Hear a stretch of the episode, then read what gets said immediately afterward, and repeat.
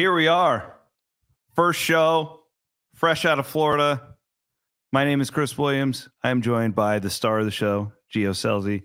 Is it? Do you want to do Gio or Giovanni? Well, my mom's gonna get mad if you call me Gio. She said, Really? She said I named you Giovanni for a reason, not Gio. She'll even get pissed off when I have Gio on my shirts. Because I always Giovanni. called you Gio. Everyone does, but yeah, Well, you'll make my mom happy if you call me Giovanni. The KCP guys who introduced me to you call you Gio. yeah, everyone does. It's Gio, dickhead, asshole, Yeah. whatever you want to call me. I'll The- and, and again, you so you're already celebrating the fact that we can cuss here yeah, exactly. because this isn't dirt vision. There's no beat, there's no seven second delay beat button. That's for sure. No.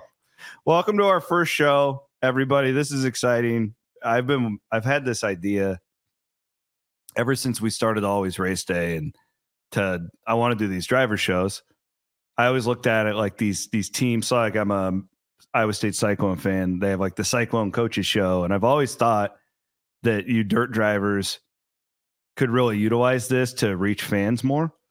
But then you and me got to know each other, and we're like, man, I think that this could be a lot more where it's just a couple of guys just bullshitting and and talking about racing, which we're both passionate about. And then you come at it from a driver's perspective. You've been it in your whole life. I've been a guy who always wanted to be in it but wasn't good enough. Uh, but I, I come at it from a fan of the media perspective. So we may argue about some things, which I think will be good. I'm fired up for this. Yeah, me too. I think the the one I remember the most is is uh, Open Red. I think Open Red was good for a while. Ross Weiss and I believe Justin Fiedler, who owns Dirt or does Dirt Track Digest or Dirt Tracker, I think did it. Yeah, now. yeah. And and it came back and went away and came back and um, it was cool because they had guys like Doug Wolfgang and, and Donnie Schatz and really cool guys on it. Um, but I feel like podcasting has come a long way. I don't know if you call I guess you call it a podcast, Open Red podcast, but I think it's come a long way from there, and I feel like needs a, a bit of a new format for sprint car racing. Yeah. all racing really. Absolutely. Also, I want to encourage everybody as we get started. A lot of you will be listening on the Scelzi Says podcast feed. We are going to put video of these shows up on the Always Race Day YouTube page. Okay. So go to Always Race Day on YouTube. And, and what we will have is the Outlaws of, they're going to give us video of you. So we're going to be able to show highlights and do all that good stuff. We don't have that this week because everybody is down in Florida still for speed weeks. You just got back for that. We'll we'll talk about that and kind of recap everything. But this this is a passion project for me. I this is what my like Aiden's our producer. It's like my ninth show that I do every week now. But this I promise you this will be the one that I'm like itching and clawing to get to. I already I taken I could do like a four hour show with you on off season stuff without the racing. You will learn this uh, about me, Gio, is that I I'm more into the business and the back end of all this stuff than I am actually the racing. Yep. I'm sure Oftentimes. There'll be times where we're an hour and a half in, and so we say, "Oh my god, we have to stop. We, Yeah. I need I need to go somewhere. You need to go eat Well, something." and we'll do this too when you're on the road. Yeah. So the cool aspect about the podcasting technology now is you could be in Pennsylvania and I could be here in Des Moines. But we're going to try and do it face to face as much as possible. Absolutely. Yep. I even think we could grow to do some like live like Indy 500 race watches and stuff like to. that. Yeah. Anytime you can have different content like that, I think would help. So, anyways, how you you just get back from Florida? Uh, I was watching High Limit last night, and it. Oh man, the, I could do a whole show on that. The High Limit Outlaws thing. How you're second in points coming out of that. You didn't get a win, but you feel good. I, you were consistent. Yeah, we were 402nd points leaving there last year, so um, That's true. You know, I didn't think about it like yeah, that. took a provisional the very first night in 2023 to start the outlaw campaign, which was pretty atrocious. I was I was about ready to fly back to Fresno after that week. So um, to unload as fast as we did, I felt like it. It just goes to show how much time Adam put in.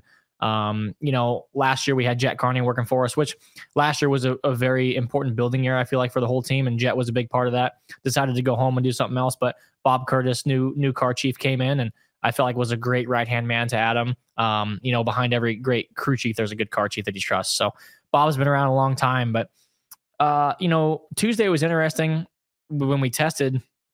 I feel like when you when you test a wing sprint car, you can almost dial yourself out more than you can really make yourself faster because there's no dirty air. You're racing a clock, typically on a racetrack that's nowhere near what you're going to race on. So we ran three to I don't know, we ran three sessions, went out twice each session, so six sessions, and I felt like we almost kind of didn't get worse, but made some changes that I don't think really helped us, and kind of just said, hey, why don't we just let's just test on race day, which sounds dumb, but you know the only time you really figure out how the car works is when you're actually racing it. Yeah. So um, had a really four awesome nights. Ran seventh, fourth, fourth, and fourth. So to leave, you know, you know, you don't want to really count your chickens before they hatch, but to be in the hunt and the points, I think you can dig yourself a really big hole in Florida and be a race or two out of it before you even leave those four races. So um, we're in the hunt. I think. Uh, I think the races like Volusia, like World Finals, where there's 50 cars, you know, you can have a bad night where you miss the show or have to use a provisional, which typically when there's 20 to 30 cars, chances are you're not really going to finish much worse than 10th or 12th. And that's only, you know, 18 to 20 points. So making up 80, 100 points is damn near impossible. I mean, look at Gravel and, and Brad Sweet the last couple years, their points championships have come down within within 40 or 50 points to the last race over an 80 race series with no chase, no countdown, nothing like that. So a, a true point series over the 80 races is, is amazing that it's that hard to gain points. And guys like Brad Sweet and David Gravel, Donnie Schatz that have won championships, they don't have very many DNFs. They don't really Yeah. have bad nights. Their bad nights are eighth, sixth, twelfth on a, on a really shitty night. So you're.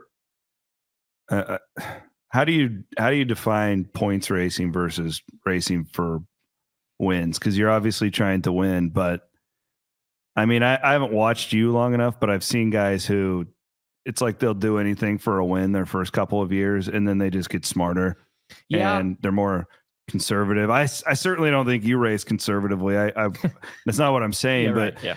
it it is it's a different mindset, right? It is. Um, you know, I've I've never been in the position to win a season long championship. Never, you know, last year was my first time racing really a point series since NARC, which was like a 20 race series back when I was 15 years old. So um You're one of the favorites. Like I mean, if I if I'm a Vegas odds maker right now, you're one of the top four guys for sure. you know, and you know, you always look at yourself as as you know, you get asked what are your goals for the year, what do you expect to do, and and if you're not trying to win the championship or expect yourself to win the championship, then why are you racing?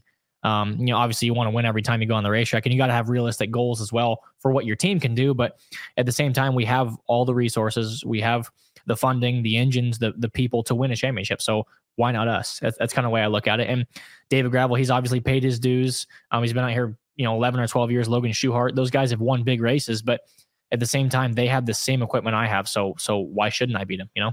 Yeah. Well, it it is um always interesting when you guys unload in February. Do you did you learn anything about your your team this year at all, or is it still too early? Um, Uh, you know, like would you do you feel better? Do you feel worse? yeah. So Adam and Bob, or excuse me, Adam and Aaron have been around. I think this is their f- fourth year with the team. So they've been here as long as I have. So those guys, I'm, I'm used to seeing them. I trust both of them.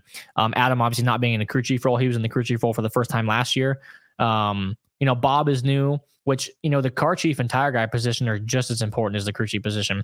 Um, that shows the 41 car. They had two brand new crew guys this year, this Florida, that had never worked on race cars before in their lives. They had Clyde Knipp, and I don't, not, I don't remember the, the, the tire guy's name, but um, you get two new guys to work on the race car. The crew chief's the same, and they struggled big time. Whether that was the engine, the car, whatever, but that uncertainty as a driver, not knowing exactly if that new guy tightened a bolt or, or tightened the wheel, it's it's in the back of your mind. I and got you. that- yeah, that's- because your life isn't absolutely. their Um, and and Bob Bob Curtis has worked on race cars since before I was born. Um, one of the best car chiefs I feel like that's done it. So him coming in, I we hired him right after Chili Bowl. So mid January he came in and has absolutely seamlessly fit in in the race team. Like rolls right in, knows exactly builds wings, builds wheels, builds cars. Like doesn't even think twice about it. So I have no worries myself. Felt the same way with with Jet. We call him Chow. So if I say Chow, that's who that was It's all good. um, last year. So I've been very lucky to to you know even even the crew chiefs I've had before, Dylan Buswell, Bernie Stoops, and Tyler Swank. You know they're they're not here anymore, but these guys are really really good at what they do. I I never have ever thought twice about whether a bolt is tight or whether the guy working on the car has given given their full input. See, that's a thing a fan would never think about. Oh, it, it means something for sure. I mean, have never sat there at Knoxville and be like, I wonder if they tighten the bolt. Yep. And it, it really like my my dad, I feel like probably beat that into my head more. He he asked, you know, he's a kind of a worry where obviously your son's in the race car, so you're gonna worry about it. But hey, are the wheels tight? Hey, did you tighten the wing? Hey, you know, are your belts like dumb stuff like that where you hear it over and over and you're just shut up, stop reminding me. But the one time you you leave a wheel loose or something stupid happens, that is my life. You know, and and enough shit happens where something just breaks. Everything is tight. We didn't do anything wrong, and you break a rear axle, or you break a bolt, or something stupid happens. Torsion stop breaks, and you junk a race car for no one's fault. You know. Especially, I feel like I don't know about you guys. Felt like the track was okay. I was watching some of these super early late model races. Yep. Where the ruts, like I mean, it, it's hard for a late model just to hit a rut and go end over end. But I thought that we were going to see that a couple of times. I thought the racetrack was absolutely phenomenal. Yeah, at- it at seemed really good. and at East Bay, really. Um, well, the high limit one was great last night great. too. and and Volusia is one of those places where first time I came there was 2021. Track was phenomenal, dead slick to the fence, smooth as this table. And 22, I believe, rained a whole bunch. We rained out the first two All Star shows. It was rough. Just they had nothing. To, it was it was raining. There was nothing they could do about the racetrack. Last year, um, track was kind of sandy, wet, didn't create great racing. And then this year it was slick to a curb, bottom. Like you really couldn't ask for much more. And and you know, people say half mile racing is this or that, but there was passes for the lead every night. Guys went Yeah. forward every night. Hard charges were passing 10, 12 cars every night. So there's not really to, much to bitch about. It's so funny too, you guys, you sprint car guys. You the sprint car guys. I'm a late model guy. It's another aspect of the show that'll be fun. So I grew up where the late you wanted to mile or half mile, man. That's Yeah. that's it. I feel like that's totally changed though. I, there, even with late models, like to me, like I I I don't get jacked up about half miles anymore. It, it's funny how that's changed because when I was a kid, man, we didn't want those. You know, Eagle Raceway. Like I'm, I'm trying to think of some of the tracks from small over where I'm from. Um, but it it it does seem like the smaller tracks are way more popular now. Yeah, I mean, from a from a fan standpoint, I guess that I shouldn't say doesn't know much about racing, but from a newer fan standpoint, you look at a, a quarter mile, your your those cars are all closer. You know, air isn't super dependent in a small place as much as it is a half mile. You know, dirty air. Um, it does create more exciting racing for a racer. I think you always have a racer that prefers big tracks or small tracks. Excuse me. Um, you know, a guy from California is going to like a small track, which is I feel like I'm kind of abnormal. I like big racing, big track racing. Um, I think- Sprints are different though. You guys can cover so much more ground faster sure. than a late model. And what I didn't realize till recently is how air dependent late models are too. You know, Yeah. they create dirty air and you get up behind someone, but um, you know, especially at Knoxville, I think Jonathan Davenport was talking about how bad dirty air was. I think he actually called Knoxville a shithole, which was kind of weird. he did. Yeah. Yeah. That Yeah. got a lot of hell.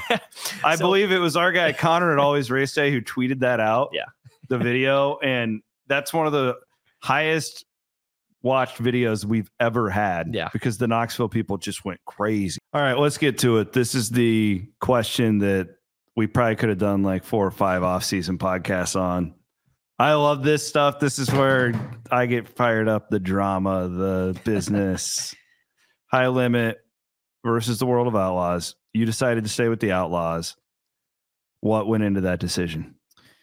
a lot of things. Um, you know, like any smart race team would do, like I'm, I'm sure all the race teams did that ran the Outlaws. They talked to both sides and and you know made the the smartest decision without bringing any you know emotional input into it. And I think that's what any team team should do. Um, like I said, talk to Dirt Vision, talk to the Outlaws, talk to High Limit as well, and you know it's hard to to go with a new series. You know, the unknown is a big Mhm. part of it. This has happened twice with the USA series back in uh, 89, I believe it was, and then the NST in 04, 05, 06, one of those years. But, you know, they both failed, not saying High is going to fail. Very different situations for both of them. Um, you know, from what I've heard, I feel like the the USA series thing, they had literally all the badass guys Steve Kinser, Doug Wolfgang, Dave Blaney. I don't think Doug ran all the races, but Dave Blaney, Mark Kinser, everyone hopped over to USA Raceway or the USA series.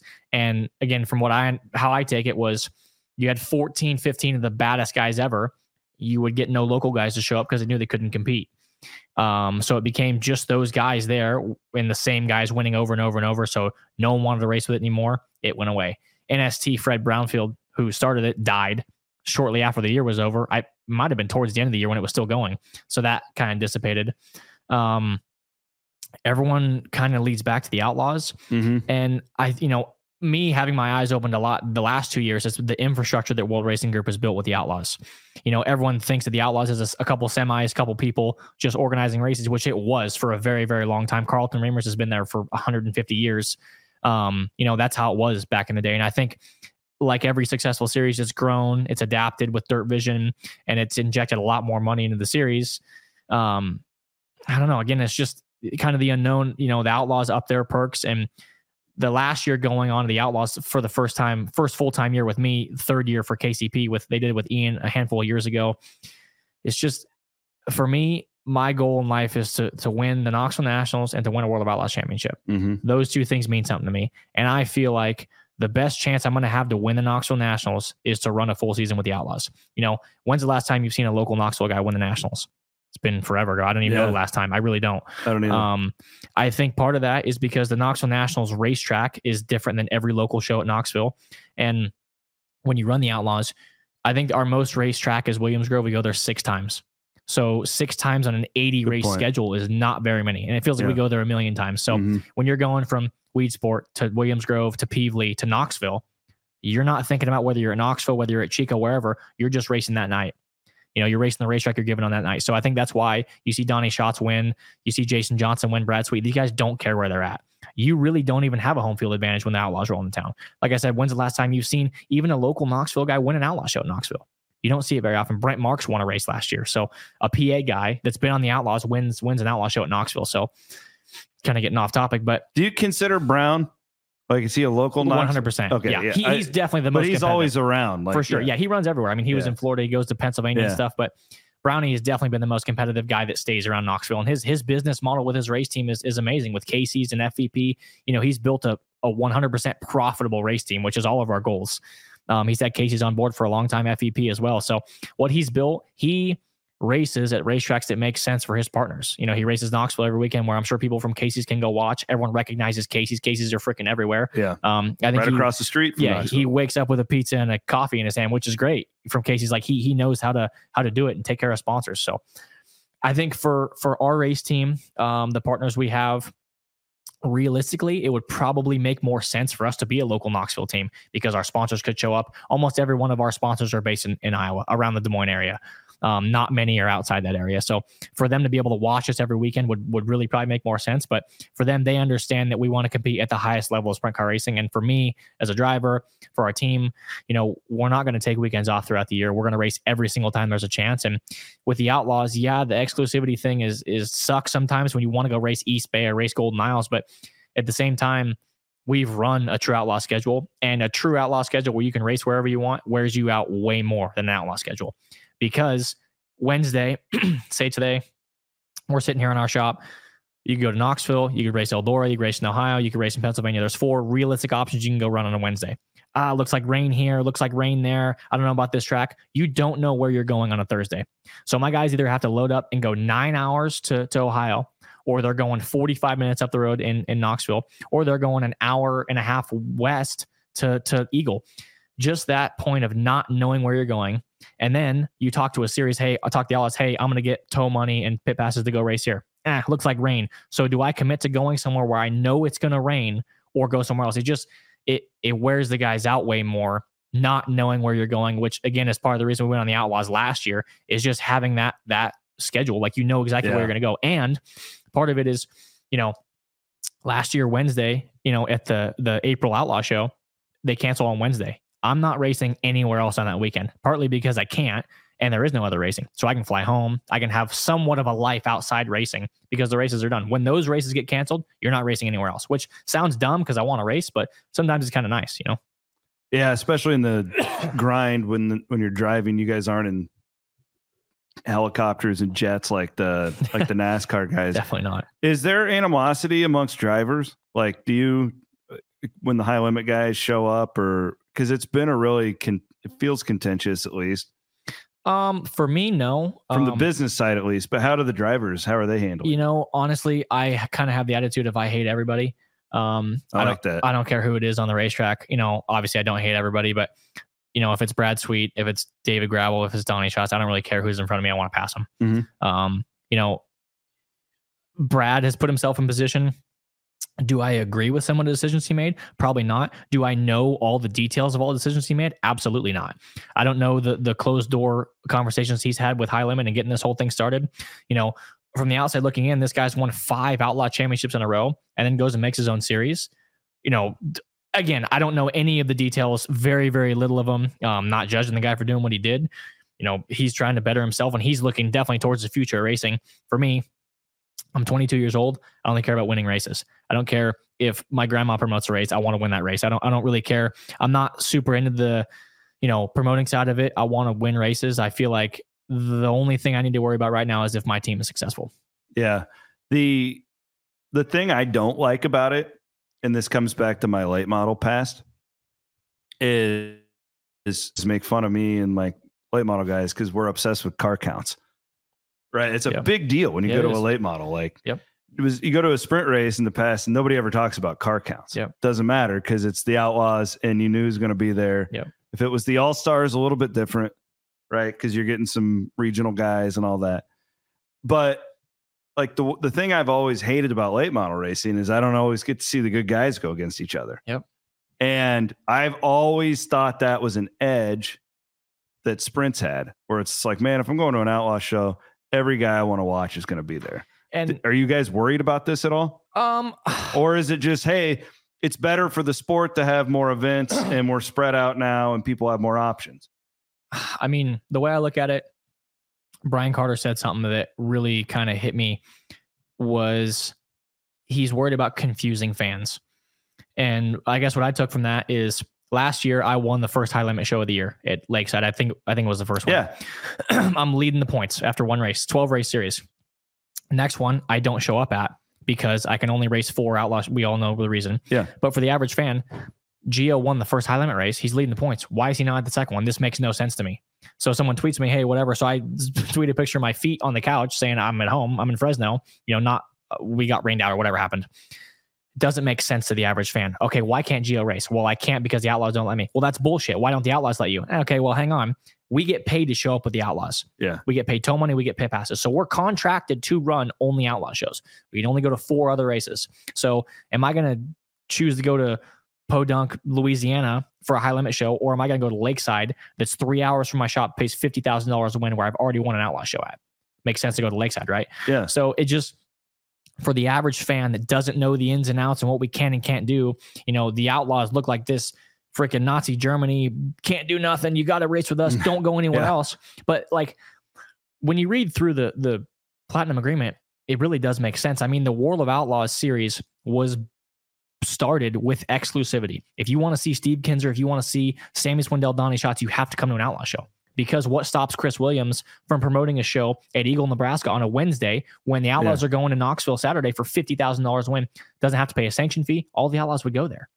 So the Outlaws, all they're trying to do is protect their brand with It's this exclusivity. business. Absolutely. Yeah. And again, not saying it was the right thing, wrong thing, whatever with High Limit. They've started a, a legitimate series. There's no doubt about that. They have a real following, a real, you know, I think 17 or 18 guys have signed up full time. It just, back to your question, does it matter who I'm racing? No, there's zero animosity towards Brad Sweet. I'm not going to race him any differently, whether he starts whatever series, whether he goes in golf. I don't care what he does. You know, for me, it's just another car to pass. Is there a void now in sprint car racing? Again, I'm going off of late models. It feels like we have so many more like regional series Yep. in the late model world than, and I always thought that the All Stars kind of filled that void. I mean, eh, where are those guys all going to race now? Are they just hanging out in Pennsylvania and Ohio, or You know, is that a void in this sport now? 100%. Okay. Um, you know, the All Stars had probably a third of their schedule, if not more, in Ohio and Pennsylvania. Yeah, High Limit has four races in PA in Ohio, two, three, five, not very many, single digits for sure. well, that's what I was wondering. Like, what are all those guys going to do? So again, from what I've understood, correct me if I'm wrong, the Fast Series, which was a, regional series in Ohio, um, Fremont Attica Sprint Tour, I think is what it's called, and AFCS. Those those races, those series are going to expand a little bit throughout Ohio, throughout Pennsylvania, and and some of them will turn into track championships, like just a Williams Grove Track Championship. Their local series they run, Lincoln, Port Royal, but like obviously the All Star or excuse me, All Stars, the High Limit took up the Weikert race, which was a big paying race in Port Royal, Tusky 50 as well. So, you know, you know, I've never raced locally in Pennsylvania, so I don't I don't know what those guys are thinking. I know there was a lot of pushback when the High Limit put their schedule out because the All Stars, whether it's successful or not, they were the oldest running continuous sprint car series, Yeah. touring sprint car series in the United States, 1970s when they started. So I don't know. Maybe I'm old school. Yeah, I don't just I don't know what happens to those guys that raced locally that ran the All Stars. I mean, a lot of them have jumped over to high limit, but I can promise you it's going to cost way more money to drive cross country to the West Coast to than it was to race the Outlaws or than it was to race the All Stars, being regionally just the East Coast. There's no question. Yeah, you'd almost be better just picking and choosing local shows and then just running around and hitting the Outlaws when you guys are out there. I mean, I, I, I again, like it just, I know what it's done for me as a late model fan, and I hope, I, I really hope that the the power brokers and sprint car racing have, have thought through that aspect of it. I mean, in my opinion, we probably have two to three golden years of sprint car racing with both these series existing. One of them's going to fail. One of them's going to succeed. One so? of them, there, there has to be an A and B series. Not saying All Stars was a B series, a national touring series and a regionally touring series. That's my other thing too. Like, is there enough sponsorship money to? And we're also in this new era with streaming. So all these people are watching these races all over the country. We used to never be able to watch the races in Florida. It would like TNN would maybe air one or two of them Yeah. later on. So there's going to be more sponsorship money, but I, I, I, and I don't know enough about the charter system with with high limit. I don't know enough about this stuff, but I it just we don't have enough big national sponsors in this sport uh, to to validate it for more than two or three years, in my opinion. We'll see, and hopefully, streaming with Flow and Dirt Vision and all that stuff, hopefully, it continues to grow, and then we can get some bigger, more national sponsors to to put it up, put up the bill. I think that's you know the right way of looking at it. I feel like I feel like a little bit of NHRA kind of segueing into them. They're looking at how do we make the top fuel cars cheaper to run? We got to make them less expensive. How about you bring more sponsorship to the series and pay these guys more money? You know, with the Outlaws, they're only getting sprint cars are only getting more expensive to run. Wages are going up, diesel's more expensive, hotels are more expensive. Let's bring more money into the sport, pay guys more money to race. Mhm. It's simple. You don't need to cheapen the race cars. It's not, not a good idea to me. You know, you excuse me. Shipping with like you said, streaming. It I mean, should- there's- it should there should be money coming in eventually with the streaming thing. And I mean, I believe the point fund for the Outlaws is $1.9 million. It's $350,000 to win the points. Obviously, it's nowhere near what it costs to run. But I mean, I can, I can tell you very, you know, confidently what it costs us to race race for a year, and your winnings are absolutely never going to offset what you pay, unless you win the million like like Logan Schuchart did. That's the only time. But you know, a great year is winning three, four, five hundred grand a year, which is awesome, and it's not even half of what you spend. Which is why you have sponsorship. You know, that stuff makes up for a lot of it. But you know, winnings has never been able to pay your way racing. It just doesn't make sense. I mean, Brent Marks won two hundred seventy-five thousand dollars in two nights at Eldora.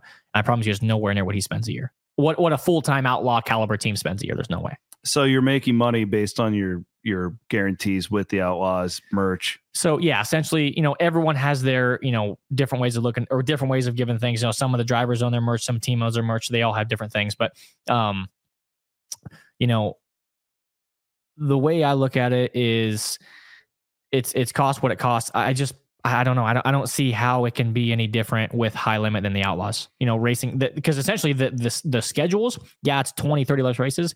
They, they go to the same places. They both go to California. They both go to Pennsylvania. They both race all across the country. You know, go to Texas. It's, it's no different to me. So this um th- this upcoming so like you you think that whatever we're doing right now is going to be the case for a little bit. We need to wait and there's not going to be like a winner or loser at the end of this year. I don't think so. I Okay. think you got to let high limit get on its feet. You know, they're doing a lot of different things with format, with you know, the the way the race goes. A- a- you know, it's still a sprint car race, still this kind of the same shit. But like I said, the format's much different.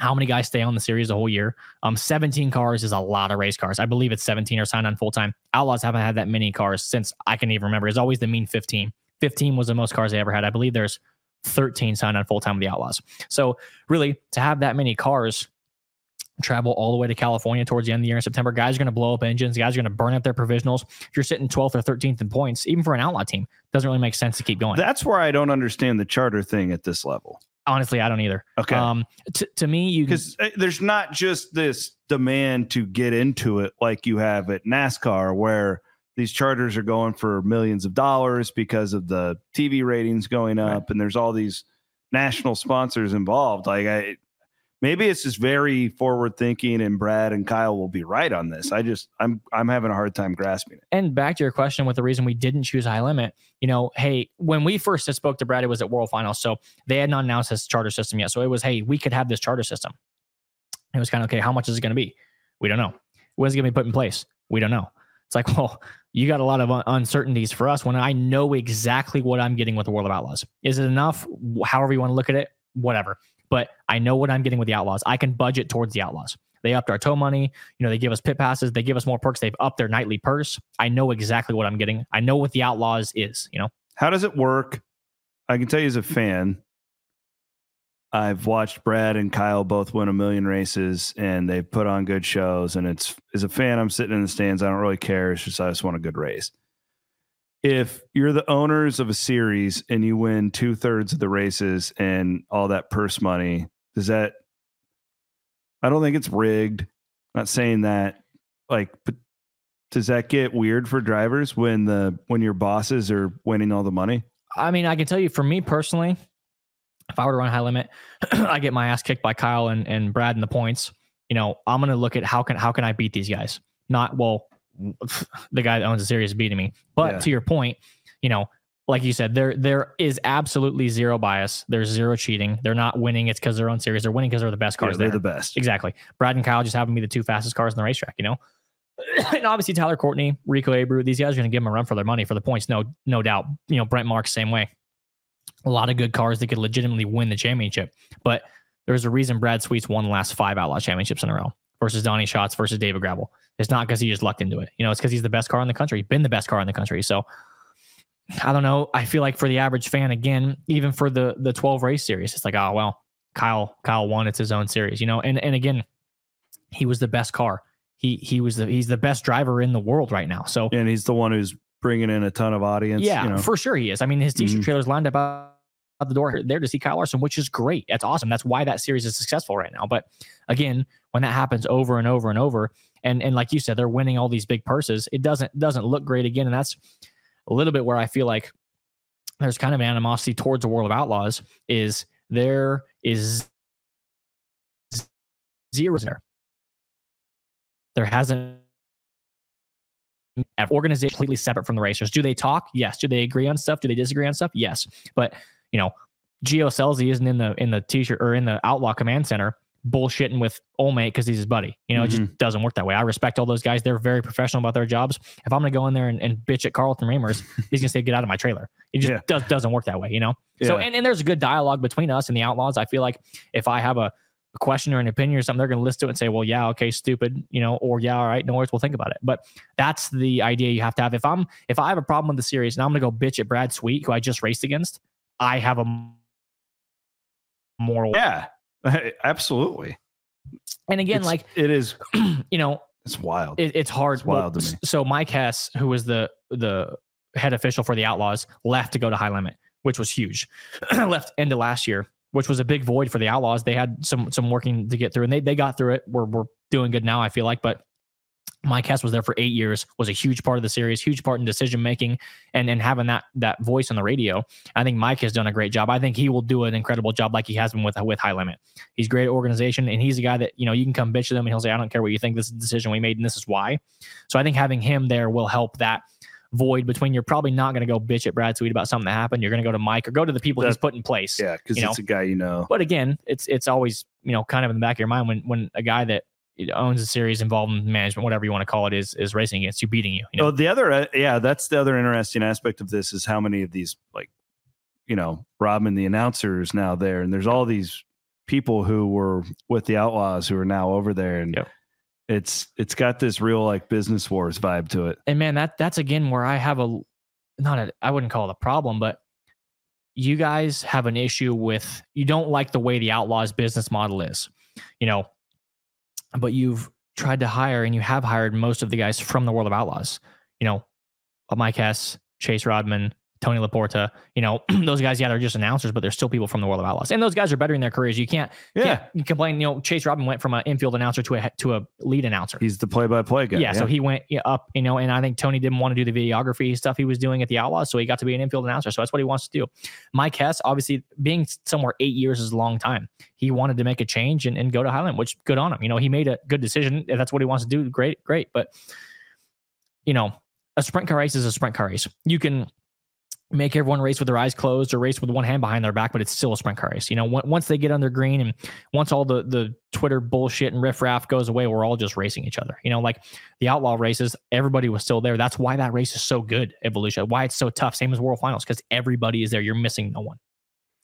Fascinating stuff. This will be a storyline that we'll tackle all year. I know you're not a huge NASCAR guy, but the Daytona 500 is coming up this weekend. And does, does it, when you're down in Florida during speed weeks and you guys go back in, in March, this, I've heard a lot of people down there say it doesn't feel like it did 10 years ago or something. It's probably because the clash isn't there. They don't have their, their opening race. I, it almost feels to me like you guys have really closed in on them not in popularity, but just if I were to go down into Florida in February, I would go and do the dirt thing and then just go watch Daytona at home. Now I know I think they're going to be sold out on, right. I think they're going to be sold out on Sunday. But since you've been going down there, does it feel different, like the whole Speed Weeks thing, or? You know, the first time I kind of figured out what Speed Weeks was was when I came down there in 2020 to race the ARCA races at New Smyrna.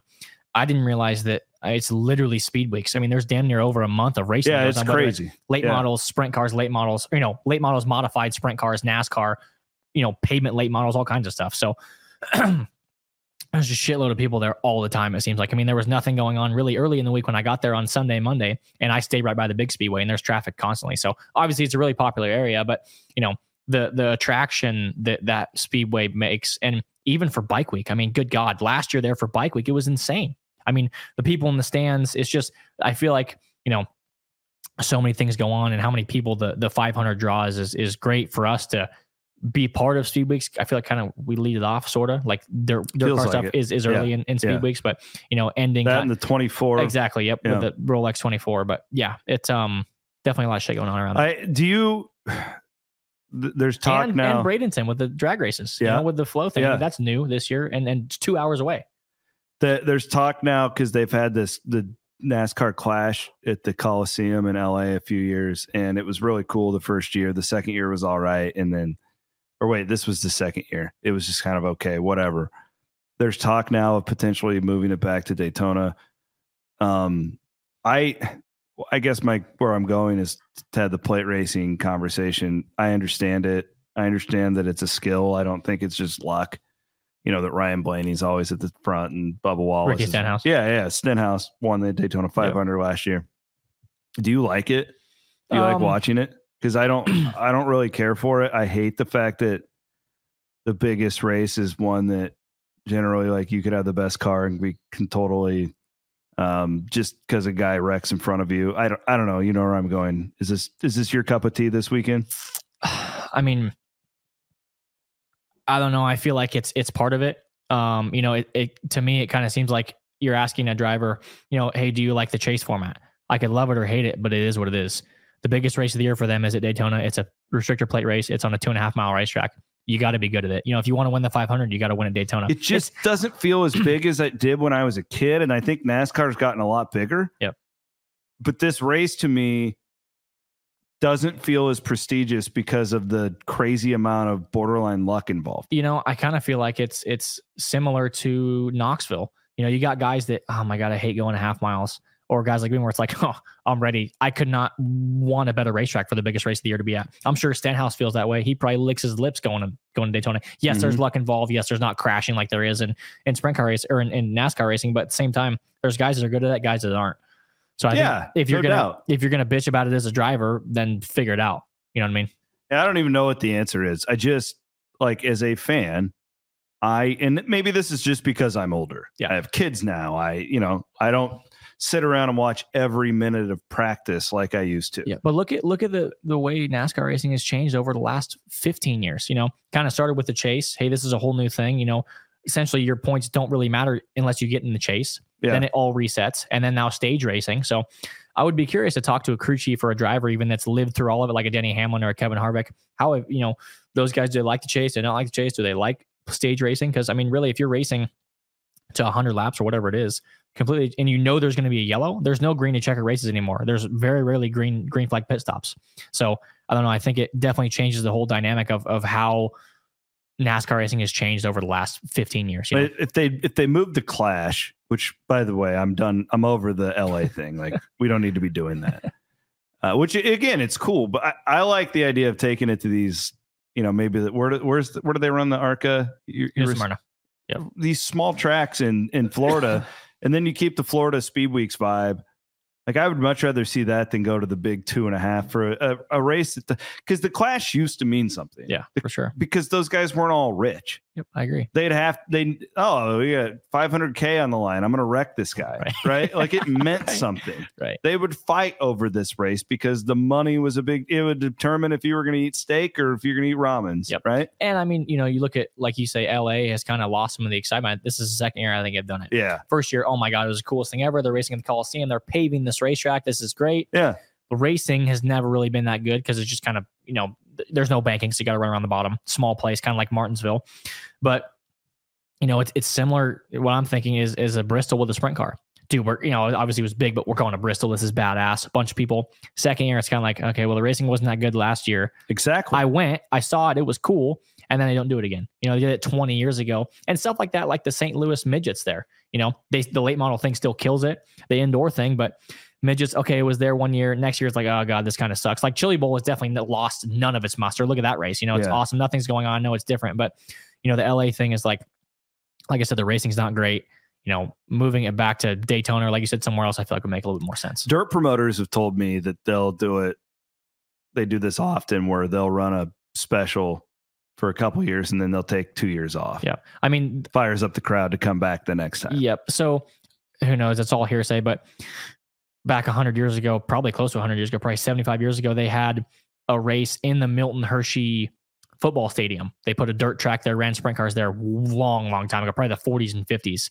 And they Milton Hershey has become a big sponsor of the Outlaws, and they're talking about maybe bringing something back, which I've never got the chance to race. A cool kind of one-off setting like that. Bristol was cool, but somewhere where they put dirt or make their own racetrack. You know, sometimes uh, like Nashville, you know the, the surface wasn't good by any means but it was so cool. It was nashville it was inside a pavement track. It was all, all the all the things that needed to be cool. I think i did it i think i only did it one one year but something like that is like whoa this is awesome. Let's go do it.